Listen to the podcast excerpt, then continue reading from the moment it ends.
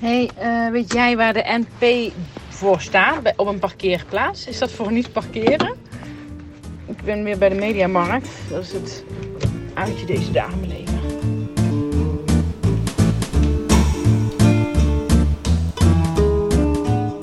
Een goede podcast is als therapie. Je kunt er al je shit kwijt. Wij, Stephanie Hogenberg en Janneke van der Horst, bespreken de heetste shit van de week en onze eigen shit. Zodat we samen met jullie weer een kilo lichter zijn. De show door vrouwen voor mannen.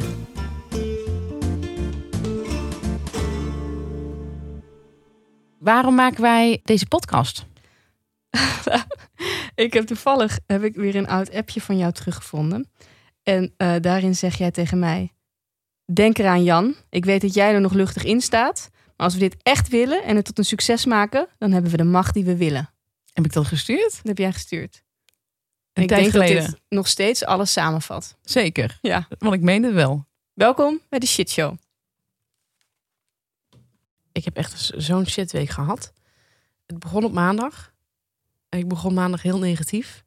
Ik had het nog kunnen tegenhouden, maar dat heb ik niet gedaan. Ik werd wakker. Ik was aan het ontwaken en toen dacht ik aan een opmerking terug die iemand vier jaar geleden tegen mij heeft gemaakt. Iemand met wie ik niet, niet omga. Die ook nooit echt een vriendin van mij is geweest. Een vriendin van de vriendin. Met die vriendin ga ik ook niet meer om. ik zal geen namen noemen, anders ik kan het nu niet verduidelijken. Maar in ieder geval, um, ik dacht aan een opmerking van haar terug. En toen dacht ik, wat kan ik daar nu mee? Ontvrienden op Facebook. Toen dacht ik nog, is dat een... Wil je die opmerking met mij delen? Ja, ik zal het vertellen. Ja, dat is wel een goeie. Ik zal het vertellen. Het ging zo. Ik heb haar ooit verteld. Ik was ooit met een weekend weg met een paar vrouwen. Zij zat daar ook bij. Toen was nog alles nog een pais en vree. En um, overigens ligt het niet aan mij dat die vriendschap er niet meer is. Uh, Uiteraard. en toen, toen hebben we, um, toen heb ik verteld dat als ik in sit ben bij mijn ouders, dat ik dan, uh, dat ik lange tijd, dat mijn moeder dan bemoedig soms dingen zo mooi vindt in een kledingzaak en zo graag wil dat ik dat dan draag, dat zij het nog wel eens voor mij betaalde. Maar toen was ik 24, 25 dus nog student. Ja. Dat had ik verteld. Waardoor, Vrij normaal, toch? Vond ik wel. Ja. Uh, en dat had ik verteld. En, en toen zei ik, daardoor heb ik nog soms wel heel, daardoor heb ik wel heel mooie stukken in mijn kast hangen. Een paar heel mooie stukken in mijn kast hangen. Bij stukken denken nu mensen denken wel aan jurken of jasjes of... Ja, maar het waren ook jasjes en oh, jurken. Ja? Ik, heb een, ik heb een jurkentijd gehad. Het kan oh, niemand zich meer voorstellen. Ik, ik heb niet. echt alleen maar rokjes, rokjes gedragen. Wat bizar. Ja, nooit spijkerbroeken. Mijn hele studententijd niet. Raar hè? Heel ik kan raar. me ook niks meer voorstellen. Maar waar alleen, is dat veranderd dan? Ja, ik denk um, ik heb toen in mijn werkende leven. Maar ik heb echt heel lang alleen maar jurkjes Maar waarom is dat gestopt in je werkende leven? Ja, dat weet ik niet. Want je werkt thuis. Op een gegeven moment vond ik die stijl heel leuk met een sweater met een spijkerbroek. En daar ben ik nu al heel lang in. En eigenlijk wil ik weer een beetje terug naar iets, iets vrouwelijker. Maar het lukt me niet om die overstap te maken. Want nu vind ik het weer heel snel tuttig. Ik voel me niet meer zo. Maar ik voelde me toen wel zo. Nou, dit is echt niet interessant voor de luisteraar. Maar goed, in ieder geval, dus ik had dat verteld aan haar. Oké. Okay. Um, toen stonden we een keer bij Hoppen. Wat te drinken. En toen uh, was een vriend van mij bij, Arik. En we waren zo aan het kletsen. En ik zei, ja, ik zeg, ik wil een kledingmiddag organiseren waarbij ik uh, kledingstukken verkoop. En toen zei zij, oh, dus jij gaat de kledingstukken die je van je ouders hebt gekregen aan je vriendinnen voor geld verkopen. Nee, oké, okay, dan snap ik het. Toen zei Arik nog, kijk, ik ben dan perplex op zo'n moment. Ja. Maar Arik zei, oeh, ik zou even oppassen, dadelijk zit je in een column. Um, had je toen al een column? Toen had ik al een column, ja, in het parool. Dus uh, ze speelde inderdaad een beetje met vuur. Maar goed, ik heb die opmerking een beetje links laten liggen. Uiteindelijk kwam ze op die kledingmiddag en nou, vond de kleding hartstikke mooi. Helaas paste het haar niet. dus ze, heeft, ze is onverrichter zaken naar huis moeten gaan. Um, en die opmerking zat mij dus opeens dwars maandag. Kun je nagaan hoe mijn brein werkt? Dus ik weet wel dat ik. Dat, dit, dit is wel de gekte in mij. Ja. Die, die, dat, die opmerking kwam terug. En die stoorde me zodanig dat ik dacht: oh, dat zei zij toen ook nog een keer. Wat belachelijk. Um, en toen heb ik haar dus ontvriend. Maar voelde dat lekker? Of nee, ook spijt? niet. Nee, geen spijt, maar het voelde ook niet goed. Want ik dacht van, ik dacht nog, als ik dit ga doen, begin ik de maandag heel negatief. Wil ik dat? Nou, ik koos voor wel. En ik had ook echt helemaal geen goede maandag. Dus ja, dat was gewoon een beetje zonde. En eigenlijk, ik had de hele week geen goede week. En denk je dat het daardoor komt dan? Nee, niet alleen daardoor, maar ik dacht wel dat dat al een beetje een start zijn was van zo'n shitweek. Ja. Ik had best wel een shitweek. Had jij een goede week? Ehm, matig, gewoon matige week, een normale week. Het regende veel. Ja. Ik ben daar heel gevoelig voor. Ik weet dat heel veel mensen het heel saai vinden als mensen iets over het weer zeggen. Ik vind dat helemaal niet saai. Ik vind het weer beïnvloedt mij enorm. En ik hou gewoon niet van wind. En ik woon natuurlijk in Muidenberg. Ook Aan zee zou ik niet zeggen, maar Maar ook echt niet van wind. Eh, het kan enorm waaien daar bij dat strandje. Daar word ik helemaal niet goed van. Ja. Vooral omdat ik het niet door heb in mijn achtertuin. Dus in mijn achtertuin is het vrij beschut. Dan loop ik de straat op. Ben, ben me niet bewust van hoeveel wind er staat. En dan gaat het dus heel hard tegen mijn oren waaien. Dat vind ik echt heel vervelend. ja, ik hou niet van wind.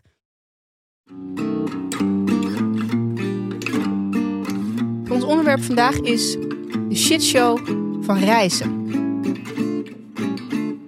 Ik weet dat jij graag met vakantie gaat, net Ja. als ik. Mhm. Maar wij zijn allebei niet enorme. Ik heb tenminste sinds ik jou ken nog nooit gehoord van: hé, hey, ik ga met mijn rugtas ergens naartoe. Rugtas. Bestaat het woord niet meer? Rugzak? is rugtas geen woord? Vind ik een raar woord. Het, besta- het- het bestaat wel, maar het is raar. Je hoeft het niet op te zoeken. ik denk, zeg ik nu een rugtas?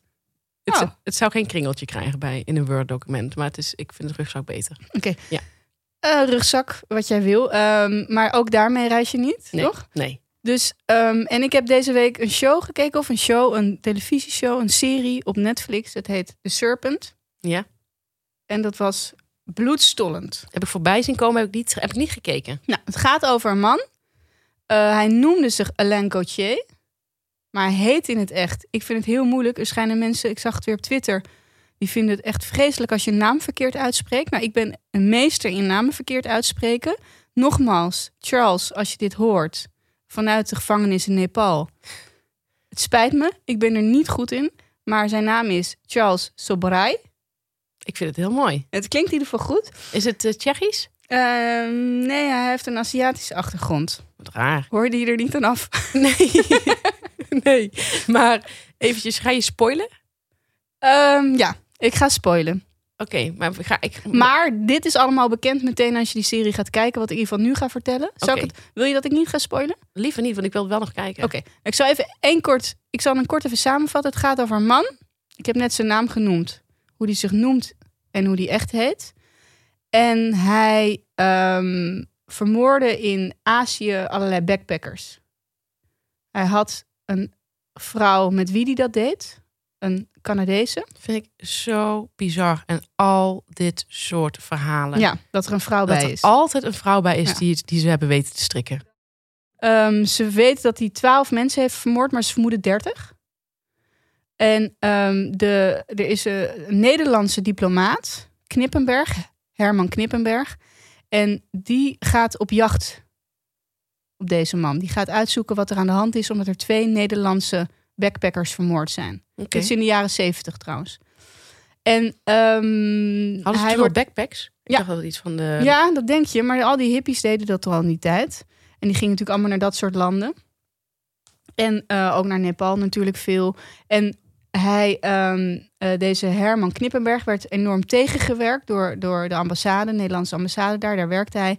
En door eigenlijk iedereen. Maar hij gaat maar door en hij bijt zich er helemaal aan vast. En het wordt een soort obsessie voor hem om die man te pakken te krijgen.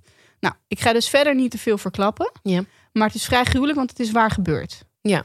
En bij elk persoon met wie deze man in aanraking komt, zit je echt op het puntje van je stoel van: oké, wat gaat er gebeuren? Want je weet, dit gaat om echte moorden. Ja. Normaal als je een serie kijkt, dan laat het je net iets, eh, Kouder. ja, laat het je iets kouder. En nu denk je elke keer nee, nee, nee, nee, nee. Dus elke, elke scène is daardoor heel spannend. Het is een krankzinnig verhaal, echt krankzinnig. Ik kan helaas dus niet meer over vertellen. Maar ehm, ik vroeg me af of jij nou wel eens gebackpackt hebt. Want niet sinds ik jou ken, maar ik, heb, ik hoor nu ook net dat jij vroeger rokjes en jurken droeg. Dus het is een hele lange tijd dat ik Stefanie niet kende. Ja. En toen ging je vast wel een keer mee backpacken met een vriendin die dat wilde. Nog nooit gedaan. Nee? Jij wel? Nee.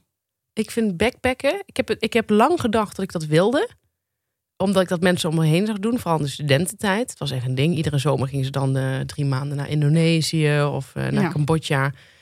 Eh, Je kunt het zo gek niet noemen. je, kunt, je kunt het zo gek niet bedenken. Maar het heeft mij... het is me nooit gelukt. Laat ik het zo zeggen. Want ik wilde dat niet in mijn eentje doen. Ik wist ook niet met wie ik dat drie maanden zou volhouden. Dus dat heb ik ook nooit aangedurfd. En achteraf denk ik, het is ook helemaal prima. Weet je wat ik deed? Ik deed taalkursussen in de zomer. Ja, precies. Iedere- was jij. Zoals ik, elke zomer deed ik een Franse taalkursus. Eh, hartstikke leuke contacten aan overgehouden. en, eh, Veilig. veilig, inderdaad. Dus eh, dit is, dit is, ik heb hier veel over te zeggen over dit onderwerp. Ja, ik ook wel. Weet je wat ik het allerergste vind? Mensen die drie maanden weggaan en geen reet te vertellen hebben als ze thuiskomen. Weet je wat ze je dan gaan vertellen? Gaan ze vertellen hoe ze het in die cultuur aanpakken, wat daar zo bijzonder in is. En dan Ja. hebben ze van die Lonely Planet teksten die ze in je mond liggen toelichten. Ja. Echt. Het interesseert me geen reet. Ja. Het communisme op Cuba, als ik daar iets over wil lezen, dan lees ik dat wel. Dan hoef jij mij niet, niet te gaan vertellen. Nee. Vind ik echt zo saai. Vertel me alsjeblieft een anekdote. Dat wil ik, dat moest ik Ja, er echt nee, op kwijt. ik ook. Eh, eh, wat, wat mij aan backpacken tegenstond, was backpackers. wat, vind je, wat vind je irritant aan backpackers? nou ja, eigenlijk wat jij net zegt. Ja, ook dat. Ja, en dat is wel leuk, want ehm, het zijn oppervlakkige mensen. die LR, ik zal het niet goed praten wat hij heeft gedaan hoor.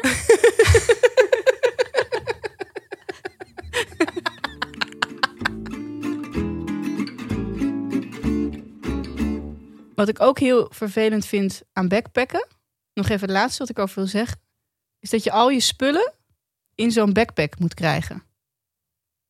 Dat lijkt me vreselijk. Dat begrijp ik niet. Nee, Ik ben niet echt een light packer. ik ook niet. Ik, ik wil gewoon voor allerlei omstandigheden spullen bij me hebben. Ik heb geen zin om drie weken in hetzelfde t-shirt te lopen. Zou je misschien niet zeggen, want je ziet me altijd in hetzelfde outfit. Maar ik heb deze trui vier keer. En je hebt hem gewassen tussendoor. Ik was dat tussendoor. Ik doe die altijd maar één keer, één dag aan. En wat ik allervervelendste vind, is dat zo'n backpack altijd zo'n stuk over je hoofd komt. Ja, Ik weet niet waarom, maar daar erg ik me heel erg aan. ik ook. Het uiterlijk ervan. Stoort me. Weet je wat, wat ik nog erger vind? Dat er tegenwoordig kinderen in zitten. Een Oh, backpack met een kind ja, erin. ja, ja. Doe even normaal, jongens. gaan ze bergen Pak gewoon beklimmen. lekker een vijf sterren hotel. Wat is daar mis mee? En dan ga je daar lekker gewoon vijf weken zitten. Wat maakt er nou uit? Ja. En weet je, van die mensen die ervaringen sparen. Maar wat ik nog, nogmaals, dan komen ze terug en ze hebben geen verhaal. Ik wist lang niet wat me zo irriteerde aan mensen die reizen en backpacken. Maar op, opeens was daar Frank Heijnen, schrijver. En die zei een keer op een borrel dat hij reizen iets ontzettend burgerlijks vindt. En dat vond ik zo goed getroffen. Dat, dat, dat, tot daarvoor had ik daar niet echt over nagedacht dat het juist burgerlijk is. Die burgerlijke mensen vinden het zelf helemaal niet burgerlijk. Die vinden reizen iets heel werelds. Maar ik ben erachter gekomen dat schrijvers bijvoorbeeld, wat over het algemeen eh, toch niet echt burgerlijke mensen zijn, kun je wel stellen, toch? Mhm. Ehm, dat schrijvers eigenlijk nooit backpacken. Schrijvers zijn mensen die juist van hotels genieten. Is jij dat ook opgevallen? Nee, daar heb ik nooit over nagedacht. Maar het is wel zo. Ja? Ja, Is dat een ander menstype qua reizen? het is een ander menstype. Ja, want ook eh, sowieso heel veel schrijvers en ook acteurs die heel graag door Amerika reizen. Connie Palme, Ischa Meijer, Mhm. eh, Arno Grunberg, Herman Koch. Nou, heb ik toch volgens mij wel eh, onderbouwd. Maar ik- volgens mij schrijvers die, die hebben dat dus niet zo nodig om drie maanden per jaar weg te gaan. Nee, maar daar hebben ze ook geen tijd voor. Daar hebben ze ook geen tijd, ze zijn hartstikke druk. En geen geld. En geen, vooral geen Ja. geld. Maar dat is, dat is dus wel iets wat ik wil zeggen. Ik vind het wel ook heel burgerlijk. En vooral, eh, want je ziet toch vaak dat mensen met gewoon twee corporate banen dan eh, heel veel reizen. Ja. Dat is omdat ze eventjes, ja, ik snap dat je even van die druk weg wil van dat, van, van die kantoor, van het kantoor, van die werkvloer. Ehm, maar die mensen hebben ook allemaal Lonely Planets in hun kast staan. Dat vind ik ook zo ontsierend. Ontsierlijk. Ja. Ontsierlijk? Ontsierlijk. Potsierlijk. Vind ik potsierlijk. Lonely Planets in je kast. Ja. Vind ik heel lelijk. Ik heb er geen één. Hebben we een advies voor backpackers? Zeker wel.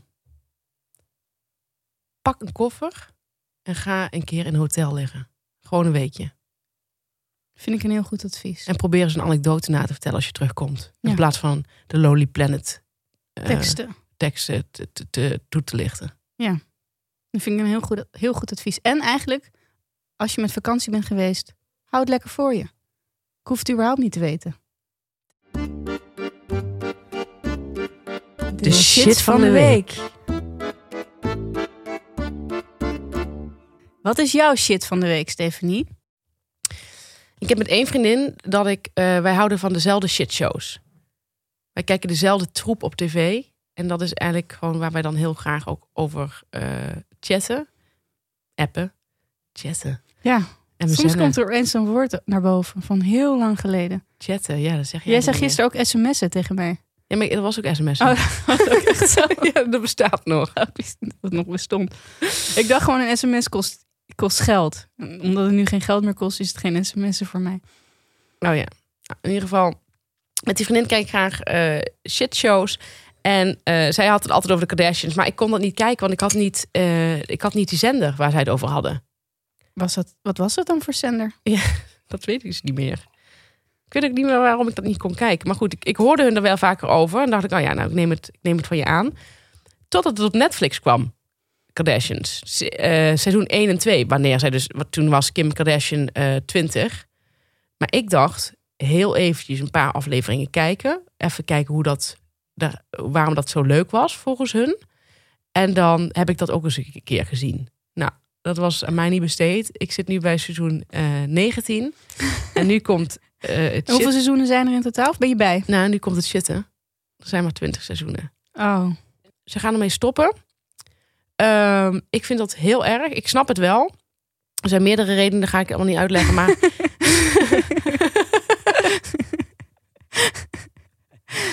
ik vind het zo erg. Ik vind het zo'n ongelooflijk fijne televisie. Dat er gewoon een familie is.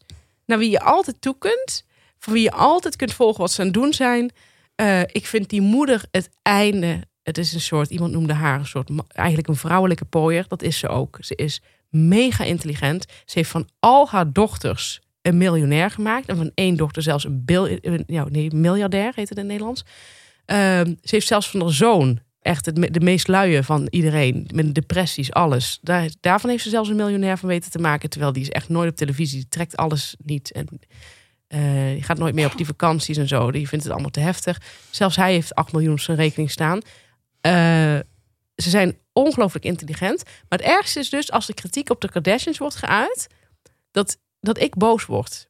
dan begrijp ik. Is bijna jouw familie geworden. Het is bijna mijn familie geworden. Ik ben ook wel jaloers op hun. Soms kan ik het ook niet zo goed kijken. Ehm, ze hebben zo'n, dat zeggen ze ook de hele tijd, van ja, we hebben een enorm support system. Dat zijn dan al die zussen. Dus als er eentje moet bevallen, al die zussen staan op die bevallingskamer. De moeder erbij. eh, de man, die mag, niet, die mag alleen aan het hoofdeinde staan. Die zussen staan er gewoon allemaal, zitten gewoon door de hele kamer. Eh, ze pakken het vliegtuig van, over de hele wereld om op tijd bij de bevalling te zijn. Eh, moeten, moeten ze naar de huisarts voor, nou, omdat Kim denkt dat ze artrose heeft. Eh dan gaan er drie zussen mee. De moeder gaat mee. Het lijkt mij heerlijk. Het lijkt me zo gezellig om altijd zoveel mensen. Het is een- beetje Moluks eigenlijk. Hebben ze vaak conflicten? Ze hebben ook vaak conflicten. Leuk dat je daarnaar vraagt. ze hebben ook vaak conflicten in het laatste seizoen. En daarom gaan ze denken hoe stoppen. Omdat Courtney, de jongste zus... Of nee, niet de jongste zus, maar nou, whatever. eh, de oudste, dat is trouwens de oudste bedoel ik. Dat is de oudste, Courtney, die trekt het niet meer. Ehm, die heeft ook steeds vaker ruzie met Kim. En Kim is heel gemeen in ruzies. Echt, daar wil je echt geen ruzie mee. Ik vind haar zo bitchy als, ze, als je ruzie met haar krijgt. Ehm, maar die, hebben, dus die vliegen elkaar de laatste tijd heel erg in de haren. Ze hebben zelfs een fysieke ruzie gehad. Waarbij Kim en Courtney elkaar helemaal kapot hebben geslagen. Dus echt tot bloedens toe. Er zat bloed op de muur bij Chloe. Dat was bij Chloe thuis. Die zei, doe even rustig En- jongens. Denk je dan niet, misschien is het niet zo ideaal als ik in mijn hoofd heb? Nee, dat denk ik niet. Nee, Nee? nee? want dan denk ik van ja, oké. Komt wel weer goed. Komt wel weer goed. Het zijn zussen. Het is maar een beetje bloed. Het is maar een beetje bloed. Nou, ze hebben daar wel lang voor moeten herstellen. Maar Courtney zei toen, dat zeggen ze ook de hele tijd... I'm not in a good place right now. En dat zegt die moeder ook van... Ik denk dat jullie excuses moeten aanbieden... want Courtney is not in a good place right now. Dat zeggen ze de hele tijd. Zegt die moeder van... Ja, ik kan het wel met Kim bespreken op dit moment... mijn eigen verdriet... want Kim is in a really good place right now. Dat is echt hun tekst. Kunnen we. Dus ze geven ook heel erg toe als ze niet gelukkig zijn. Ja. Dat vind ik ook fijn. Dat is ook lekker ja, om Ja. te kijken. Maar wanneer denk je dat je het af hebt? Eh, ik denk, ik Wanneer denk dat je klaar bent? volgende week. Oh echt? En Ja. heb je al van mensen gehoord hoe het eindigt? Heb je er al over gelezen? Eh, ja, het Kim en Kanye gaan uit elkaar. En daar, dat gaat het laatste seizoen eh, worden. Dat Oké. je ziet, maar ik, ik, ik heb zelf al gezien waar zij uit elkaar zijn eh, gedreven. En dat komt, en dat heeft Harry Mens ooit tegen mij gezegd. Toen ik met hem ging lunchen. Ik had ooit een stuk voor quote geschreven over de vaste gasten van Harry Mens. En eh, als bedankje mocht ik dan een keer op de set komen. en ehm, toen gingen we daarna lunchen bij, ik weet even niet meer de naam, maar het is zo'n een beetje een, het is een ronde bar, best wel ordinair. Zo'n rond, ja, ik vind het ordinair, een ronde bar. Kun je je voorstellen dat je met z'n allen Mhm. zo, niet aan tafel, maar aan een ronde bar met sushi en zo. En eh, Harry zat naast mij en die zei toen tegen mij, weet je wat het is met vrouwen die kinderen krijgen? Ze gaan hun man negeren. En dat die, die fout maakt vrijwel iedere vrouw, zegt hij. Eh, dit is Harry's tekst, hè, wil Ja, ik even ja. erbij zeggen. Dat dat ik. Nee, mensen niet kwaad op mij nee, worden. Nee, nee, nee. Dit, komt, dit is een quote. Ja. Maar, En- had je me wel eens eerder mogen vertellen? Jij doet het niet, toch? Nee, maar toch. Het is altijd fijn om wat lessen van Harry Mens mee te krijgen... over hoe je een relatie in stand moet houden. Want hij had er meerdere, toch? Hij heeft nog een, hij heeft nog een les, Ja. ga ik zo noemen. Oké. Harry zei dat. eh, en ik moet zeggen, bij sommige mensen zie ik dat inderdaad. Bij sommige vrouwen, bij sommige vrouwen ook helemaal niet. Eh, maar bij Kim, bij Kim Kardashian, heb ik het gezien. Zij negeert Kanye. Op het moment dat ze kinderen heeft. Zij eh, zit dan met haar laptop thuis te werken. Dit vertelt ze aan Chloe en haar zus na. Zegt ze, ja, ik zat gisteravond op mijn laptop te werken. Ik had een deadline, ik was een tikken. Kanye komt thuis en die zegt... Heb je zin om samen wat te doen? Om wat te drinken of een bad te gaan samen? Zij zegt, ik heb een deadline. Ik moet echt even dat afmaken. Half uurtje, eh, dan kunnen we iets doen.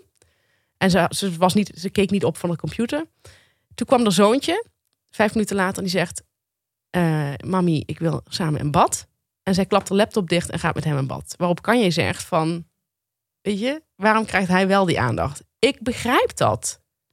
Ja, maar je begrijpt het als mensen zich eh, niet gezien voelen. Ja. Maar dit is toch ook niet, dit is toch helemaal niet leuk? Dus voor je zoontje kun je wel de laptop dichtklappen, maar voor je man niet. Maar ik denk dat dat wel ook vaders dat ook wel hebben. Zeker met dochters. Wat is dat ze de vrouwen negeren? Nee, nee, nee, nee. Maar dat wel eh, dat, je, dat een kind sneller iets van je gedaan krijgt als je aan het werk bent dan je relatie. Het lijkt me wel vrij normaal. Maar ik begrijp wat je bedoelt. Begrijp waar dit misgaat bij Ja. de twee. Je hebt het goed geschetst. En gisteren... En zeker zal het niet de eerste keer zijn.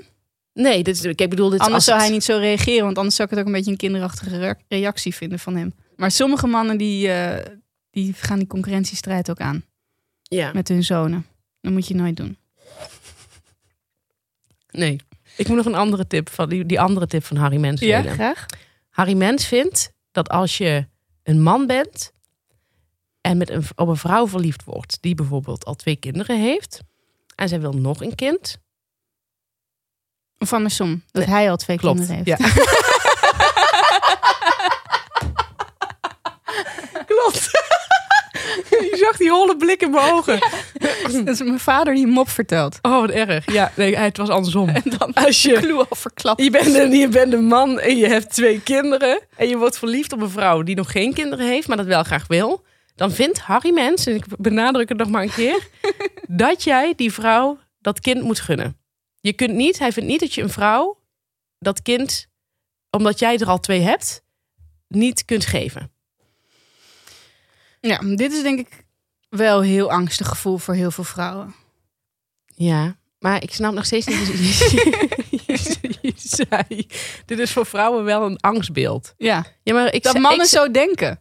Dat zij gewoon kunnen denken van, weet je wat, als er ooit een vrouw komt, ik word verliefd, dan doe ik dat wel.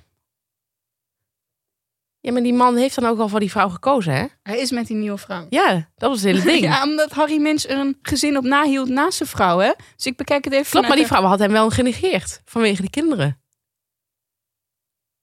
de- Oh, Het, het vloeit maar wel waarom allemaal- ging die niet weg bij haar? Dat durfde hij niet. Of hij, ik, dat weet ik niet. Ik spreek nu voor Harry.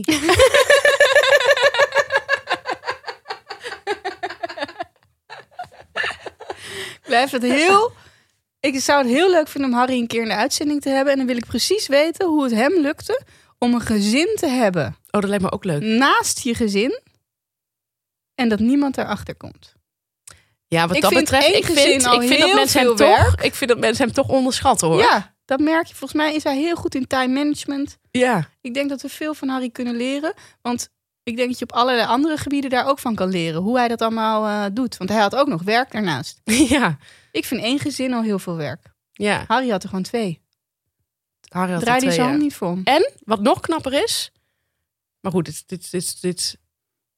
Waarom zou het zo lang over Harry Mens hebben? Dat weet ik eigenlijk niet. Omdat we vrij uit praten. Weet je wat hij ook nog heeft gedaan? Nee, weet je wat hem ook nog is gelukt? Om die vrouwen het goed met elkaar te kunnen laten vinden. Dat is gewoon één grote gezellige familie geworden. Oh, dat is goed. Dat, maar toen ze erachter kwamen, jaren later. Ja. Dus da- daar doet hij toch dingen goed.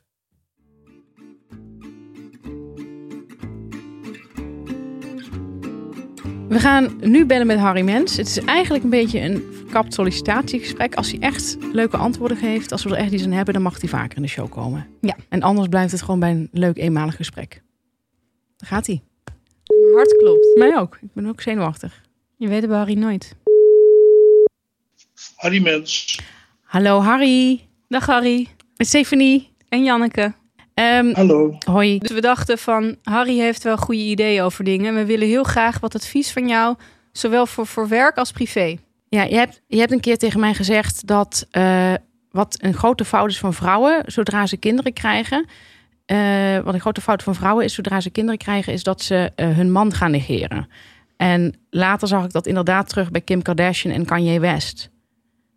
Nou, ja, weet je, het is niet denigrerend bedoeld, maar kijk, ik zeg altijd, geef je vriendin een kind en je bent je kind kwijt. En je bent je vriendin kwijt. Kijk, vrouwen zijn van nature moederkloeken. En, en op het moment dat ze één of twee kinderen krijgen, dan gaan ze, dat is nou eenmaal zo, biologisch is dat zo geprogrammeerd, gaan ze de hele dag met die kinderen bezig. Kijk uit, Jantje, niet doen, dat doen, naar school, eet je eten op. Die zijn de hele dag met die kinderen bezig. En, en, die, en, dan zijn, lopen die mannen tegen de 40. En ja, die hebben toch ook nog wel wat, eh, wat behoeftes. En die, en die komen dan toch voor hun gevoel niet aan hun trekken. En ja, en dan gaan ze, dan gaan ze, dan gaan ze shoppen. Je, moet- je moet het in ieder geval bespreekbaar maken. Maar jij hebt, jij hebt vijf kinderen, vijf dochters. Ja, bij drie vrouwen. Nou, en die reageren alle drie hetzelfde. Dus je bent, je bent echt drie keer eigenlijk in dezelfde val gelopen dan.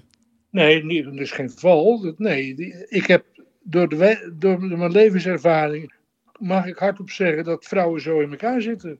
En heb jij dat bespreekbaar gemaakt bijvoorbeeld? Want Nee, kijk, vrouwen zijn, eh, die, die, die, die willen graag eh, thuis, gezinnetje. En mannen, dat zijn jagers. We hadden ook nog een vraag, want we hebben het in deze aflevering over ehm, backpacken.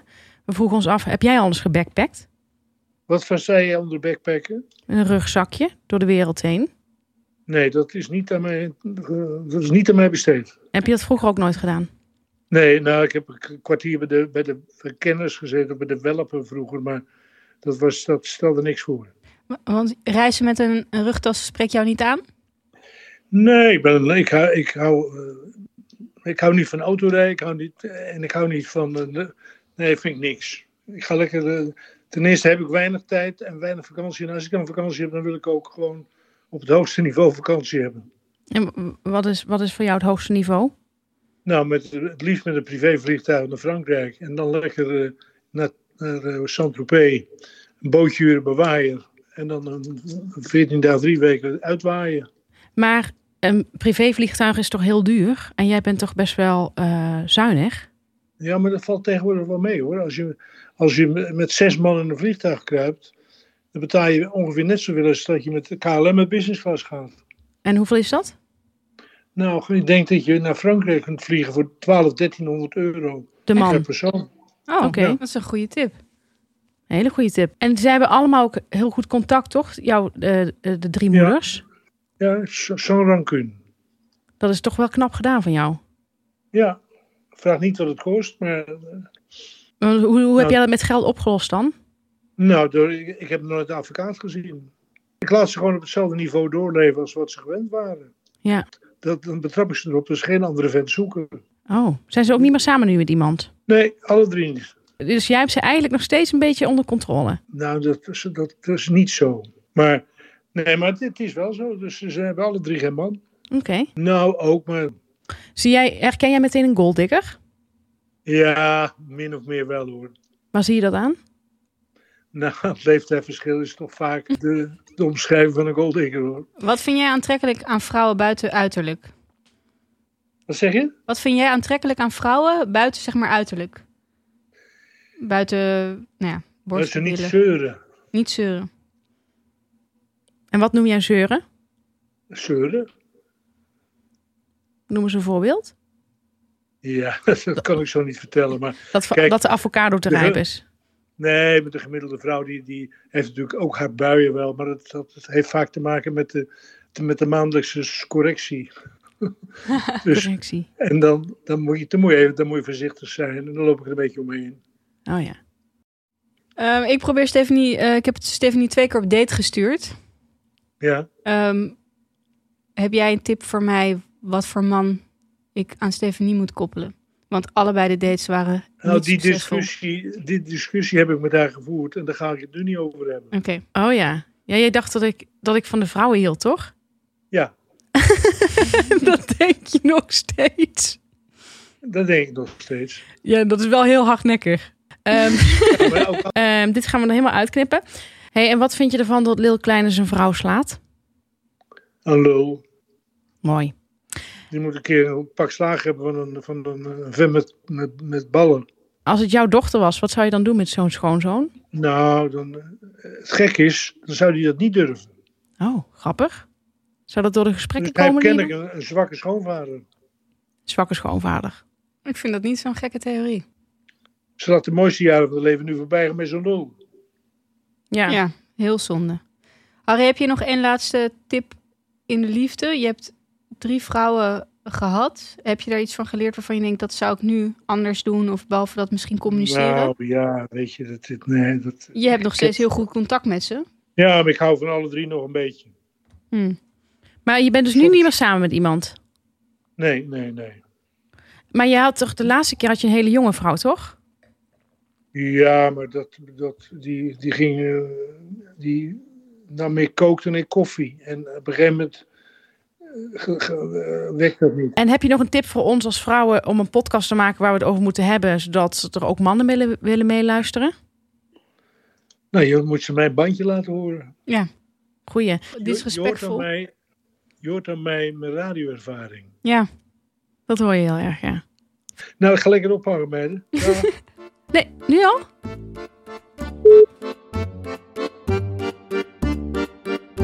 De shit van de week. En jou, wat is jouw shit van de week? Het is niet zo'n lang verhaal. Ik zal het even kort houden. Ehm, ik doe mijn best in ieder geval. Ik wil heel lang een beugel. De- Ik zie jou kijken nu naar mij. Dat wist je niet. Hebben we het daar nooit over gehad? Een nachtbeugel hoop ik toch? Een beugel. Ik wil gewoon een beter gebit. Dit is echt bizar. Dit is echt, dit is, Jan, dit is echt heel raar. Ik heb eh, vroeger een beugel gehad. Ik heb nooit zo'n draadje achter mijn tanden genomen. En ehm, dat ik geen zin meer om terug te komen naar, te gaan naar de ortho. En mijn tanden zijn heel erg naar voren gaan staan. Nou, nu heb ik in mijn liefdesgeschiedenis, of hoe noem je dat, altijd wel mannen gehad die eh, daarop vielen. Dus blijkbaar markt voor een overbeet. Ik heb een overbeet. En ik wilde eigenlijk gewoon vanaf. Iedereen wil toch altijd een beter iets aan zichzelf. Ja, ik- waarom ik dit bizar vind, is omdat ik dit al jaren roep dat ik dit wil. En jij dat wegwuift en zegt van ik zou het niet doen. We hebben het er laatst nog over gehad. Toen zei je nog, eh, dan kun je misschien eh, vergoed krijgen als je ook een knarsetand. Ja, maar je had het over een nachtbeugel. Ja, maar het gaat erom dat mijn gebit beter wordt. Maar dat kun je niet met een nachtbeugel, dat gaat niet. Maar wat moet ik dan met een nachtbeugel? Ik dacht dat jij dat bedoelde om je tanden gewoon nu te houden zoals ze nu zijn. Nee, ik wil ze ook iets beter hebben staan. Maar dat gaat dus niet. Tenzij je Invisalign neemt. Toen, laat me nou even uitpraten. Ik onderzoek gedaan, online natuurlijk. Mhm. En toen ontdekte ik de onzichtbare beugel. Invisalign. Ik vond het fantastisch, want niet alleen, ik zag voor en na foto's, niet alleen knapte die gebitten op. Ook bij die mensen hun haar, hun huid. Ze zagen er gewoon fantastisch opeens uit nadat ze zo'n beugel hadden gehad. Ja. Dus ik dacht, zo'n zichtbare beugel lijkt me wel wat.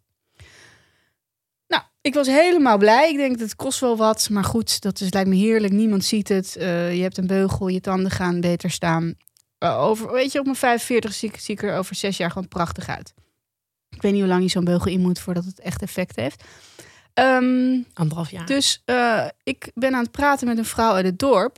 En ik zie iets om de tanden zitten. Ja. Dus ik zeg tegen haar: Is dat zo'n onzichtbare beugel? Ze zegt ja. Heel blij. Was Ja. dus, is dus niet onzichtbaar. ik, zag, ik zag het de hele tijd zitten. Ja, je ziet het best wel goed. Ja, Ja. Is dit, is dit wat je shit vindt? dit vind ik shit, ja. Want ik had me er helemaal verheugd. Ik ga niet zo rondlopen. Nee, je vond dat niet. Je vond het te erg. Ja, doe dan gewoon een beugel. Maar dat is grappig, want iemand op, op Instagram had, had een, eh, een poll gedaan van vinden jullie een plaatjesbeugel mooier of Invisalign?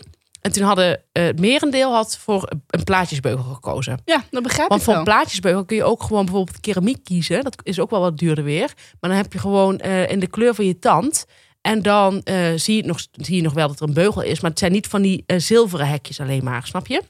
Dus maar het is hoe, niet welke zo. kleur is dat draadje dan? Ja, wel, wel zilver. Ja, Maar dat, ook lelijk hoor. ja, maar sommige mensen kunnen een beugel best wel met stijl dragen. Ik heb het nog nooit gezien.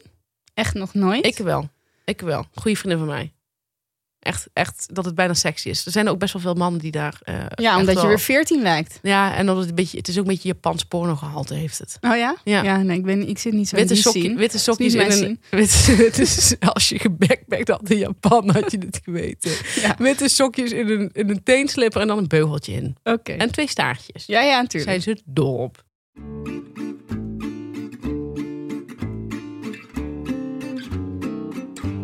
tip van de week.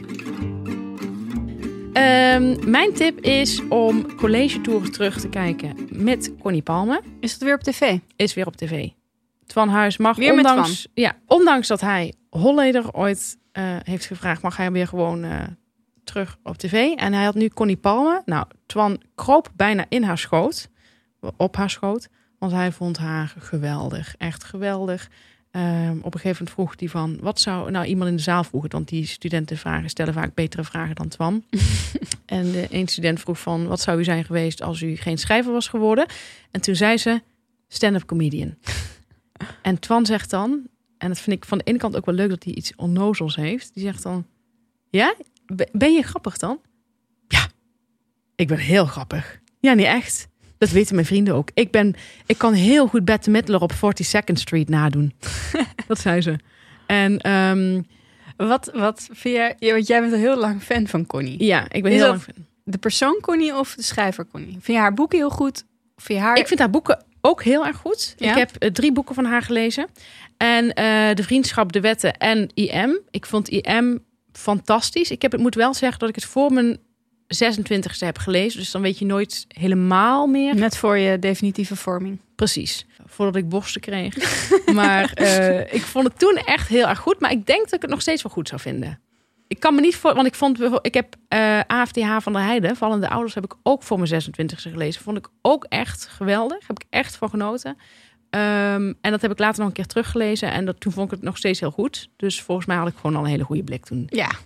Maar ik vind Connie, vind ik sowieso, dus als schrijver, maar ook vooral eigenlijk als persoon, omdat ze zoveel zelfvertrouwen heeft. Er zijn mensen die dat heel vervelend aan haar vinden, dat ze zo opschept. Want het gaat wel een beetje naar het opschepperige. Ik vind het ontzettend grappig. We hebben bijna geen vrouwen in Nederland die over hun eigen boek zeggen dat het briljant is. Ja. Ze moet eh, tijdens een lezing ook stoppen met, met, met voorlezen uit haar eigen boek. Omdat ze zegt, sorry, ik moet even stoppen. Het is zo goed geschreven, het is zo ontroerend. en ik vind haar eh, mensenkennis heel leuk. Ik vind het altijd heel erg lekker in interviews. Dat, eh, dat van, die, van die mensen die met mensenkennis strooien. Dus dat doet Connie heel erg. Die zegt dan van, eh, ja, kijk, mannen zijn sentimenteler in de liefde dan vrouwen. En ze zijn ook, ze dwepen met de liefde. En vrouwen kunnen dat ook niet permitteren om sentimenteel te zijn in de liefde. Ehm, en sentimentele mannen zijn vredemannen. En ik vind daar zo'n kern van waarheid in zitten. Als ik alleen al denk aan mijn ex, maar ook wat ik zie bij vrienden van vriendinnen. de vrienden, de, De ja, mannen. de mannen van vriendinnen, dan ehm, zie je inderdaad dat mannen dwepen met de liefde. En dat wa- waar het voor mij tot uiting komt, is als mannen in gezelschap hun vriendin heel erg gaan aanhalen of gaan kussen. Dat vind ik zo'n teken van eh, dat, dat gedweep. Dat doen vrouwen minder in gezelschappen. Eh, Ja. hun, hun man in de nek kussen in één keer of op zijn hoofd. Want vrouwen weten dat inderdaad dat ze zich dat niet helemaal kunnen permitteren. Want die zijn al wat, hè, wat, wat die worden al wat, zo wat meer ingeschat. Dus die houden zich dan juist eerder wat in. En mannen gaan dat heel erg doen. En ik vind dat mijn ex deed dat ook. In gezelschap, aan het einde van de relatie was het al helemaal kut tussen ons. En hij ging dan in gezelschap doen alsof hij nog knettergek op mij- was. Door me bijvoorbeeld Maar is dat dwepen? Of Vind ik dwepen. bezitterigheid? Nee, nee, geen bezitterigheid. Nee, want hij was denk ik niet jaloers. Het ging gewoon niet goed. Maar dan, nee, dat vind ik juist dwepen. Eh, waardoor iedereen in shock was toen het uit was tussen ons. Ja, want ik heb Connie een keer ontmoet. En toen heb ik het over jou gehad. Over Ja. mensenkennis gesproken. Dat was leuk. En toen zei ze tegen mij... Ik merk dat jij heel veel van haar houdt. En dat was zo, hè? Ja, Zie je, dat heeft Connie. had Connie meteen weer door. Het lijkt me heel fijn om met Connie bevriend te zijn, omdat zij iemand is die dus dit soort dingen weet. Maar eh, wat ik nog meer wilde zeggen is dat ik Connie ooit een brief heb geschreven. Toen was ik eh 26. En toen heb ik haar een brief geschreven. Lief. Misschien was ik iets jonger. Laat ik het sowieso iets jonger maken. Ik was, ik was misschien 16. 24. En toen ehm, heb ik haar een brief geschreven waarin ik schreef dat ik haar zo ontzettend eh, goed vond. En nou, alles wat ik in, in, in haar herkende van mezelf. Ehm, toen zei ik, heb ik mijn vader die brief laten lezen. En die vond hij niet goed, die brief. Toen zei hij, zei ik waarom niet? Zei hij, het is net alsof ik tegen Johan Cruijff zeg... We hebben zoveel gemeen. Eh, dus toen moest ik die brief opnieuw schrijven, heb ik gedaan. En toen heb ik hem verstuurd. Ehm, met mijn adres erbij. Dat ze kon terugschrijven. Maar op dat moment ben ik verhuisd. Van mijn eerste huis in Amsterdam naar mijn tweede huis. En ik dacht, zij heeft geschreven. En die brief is daar aangekomen. En ik heb die natuurlijk om die reden niet gehad. Toen heb ik haar een paar jaar later in de Rode Hoed ontmoet. En toen ben ik naar haar toe gegaan. Ik zeg, Connie, heb je mijn brief gekregen? En wat ik daarbij wil zeggen is dat zij heel lekker rook. Heel fijn. Ik zeg tegen haar, heb je mijn brief gekregen? En ze zegt, schat, welke brief?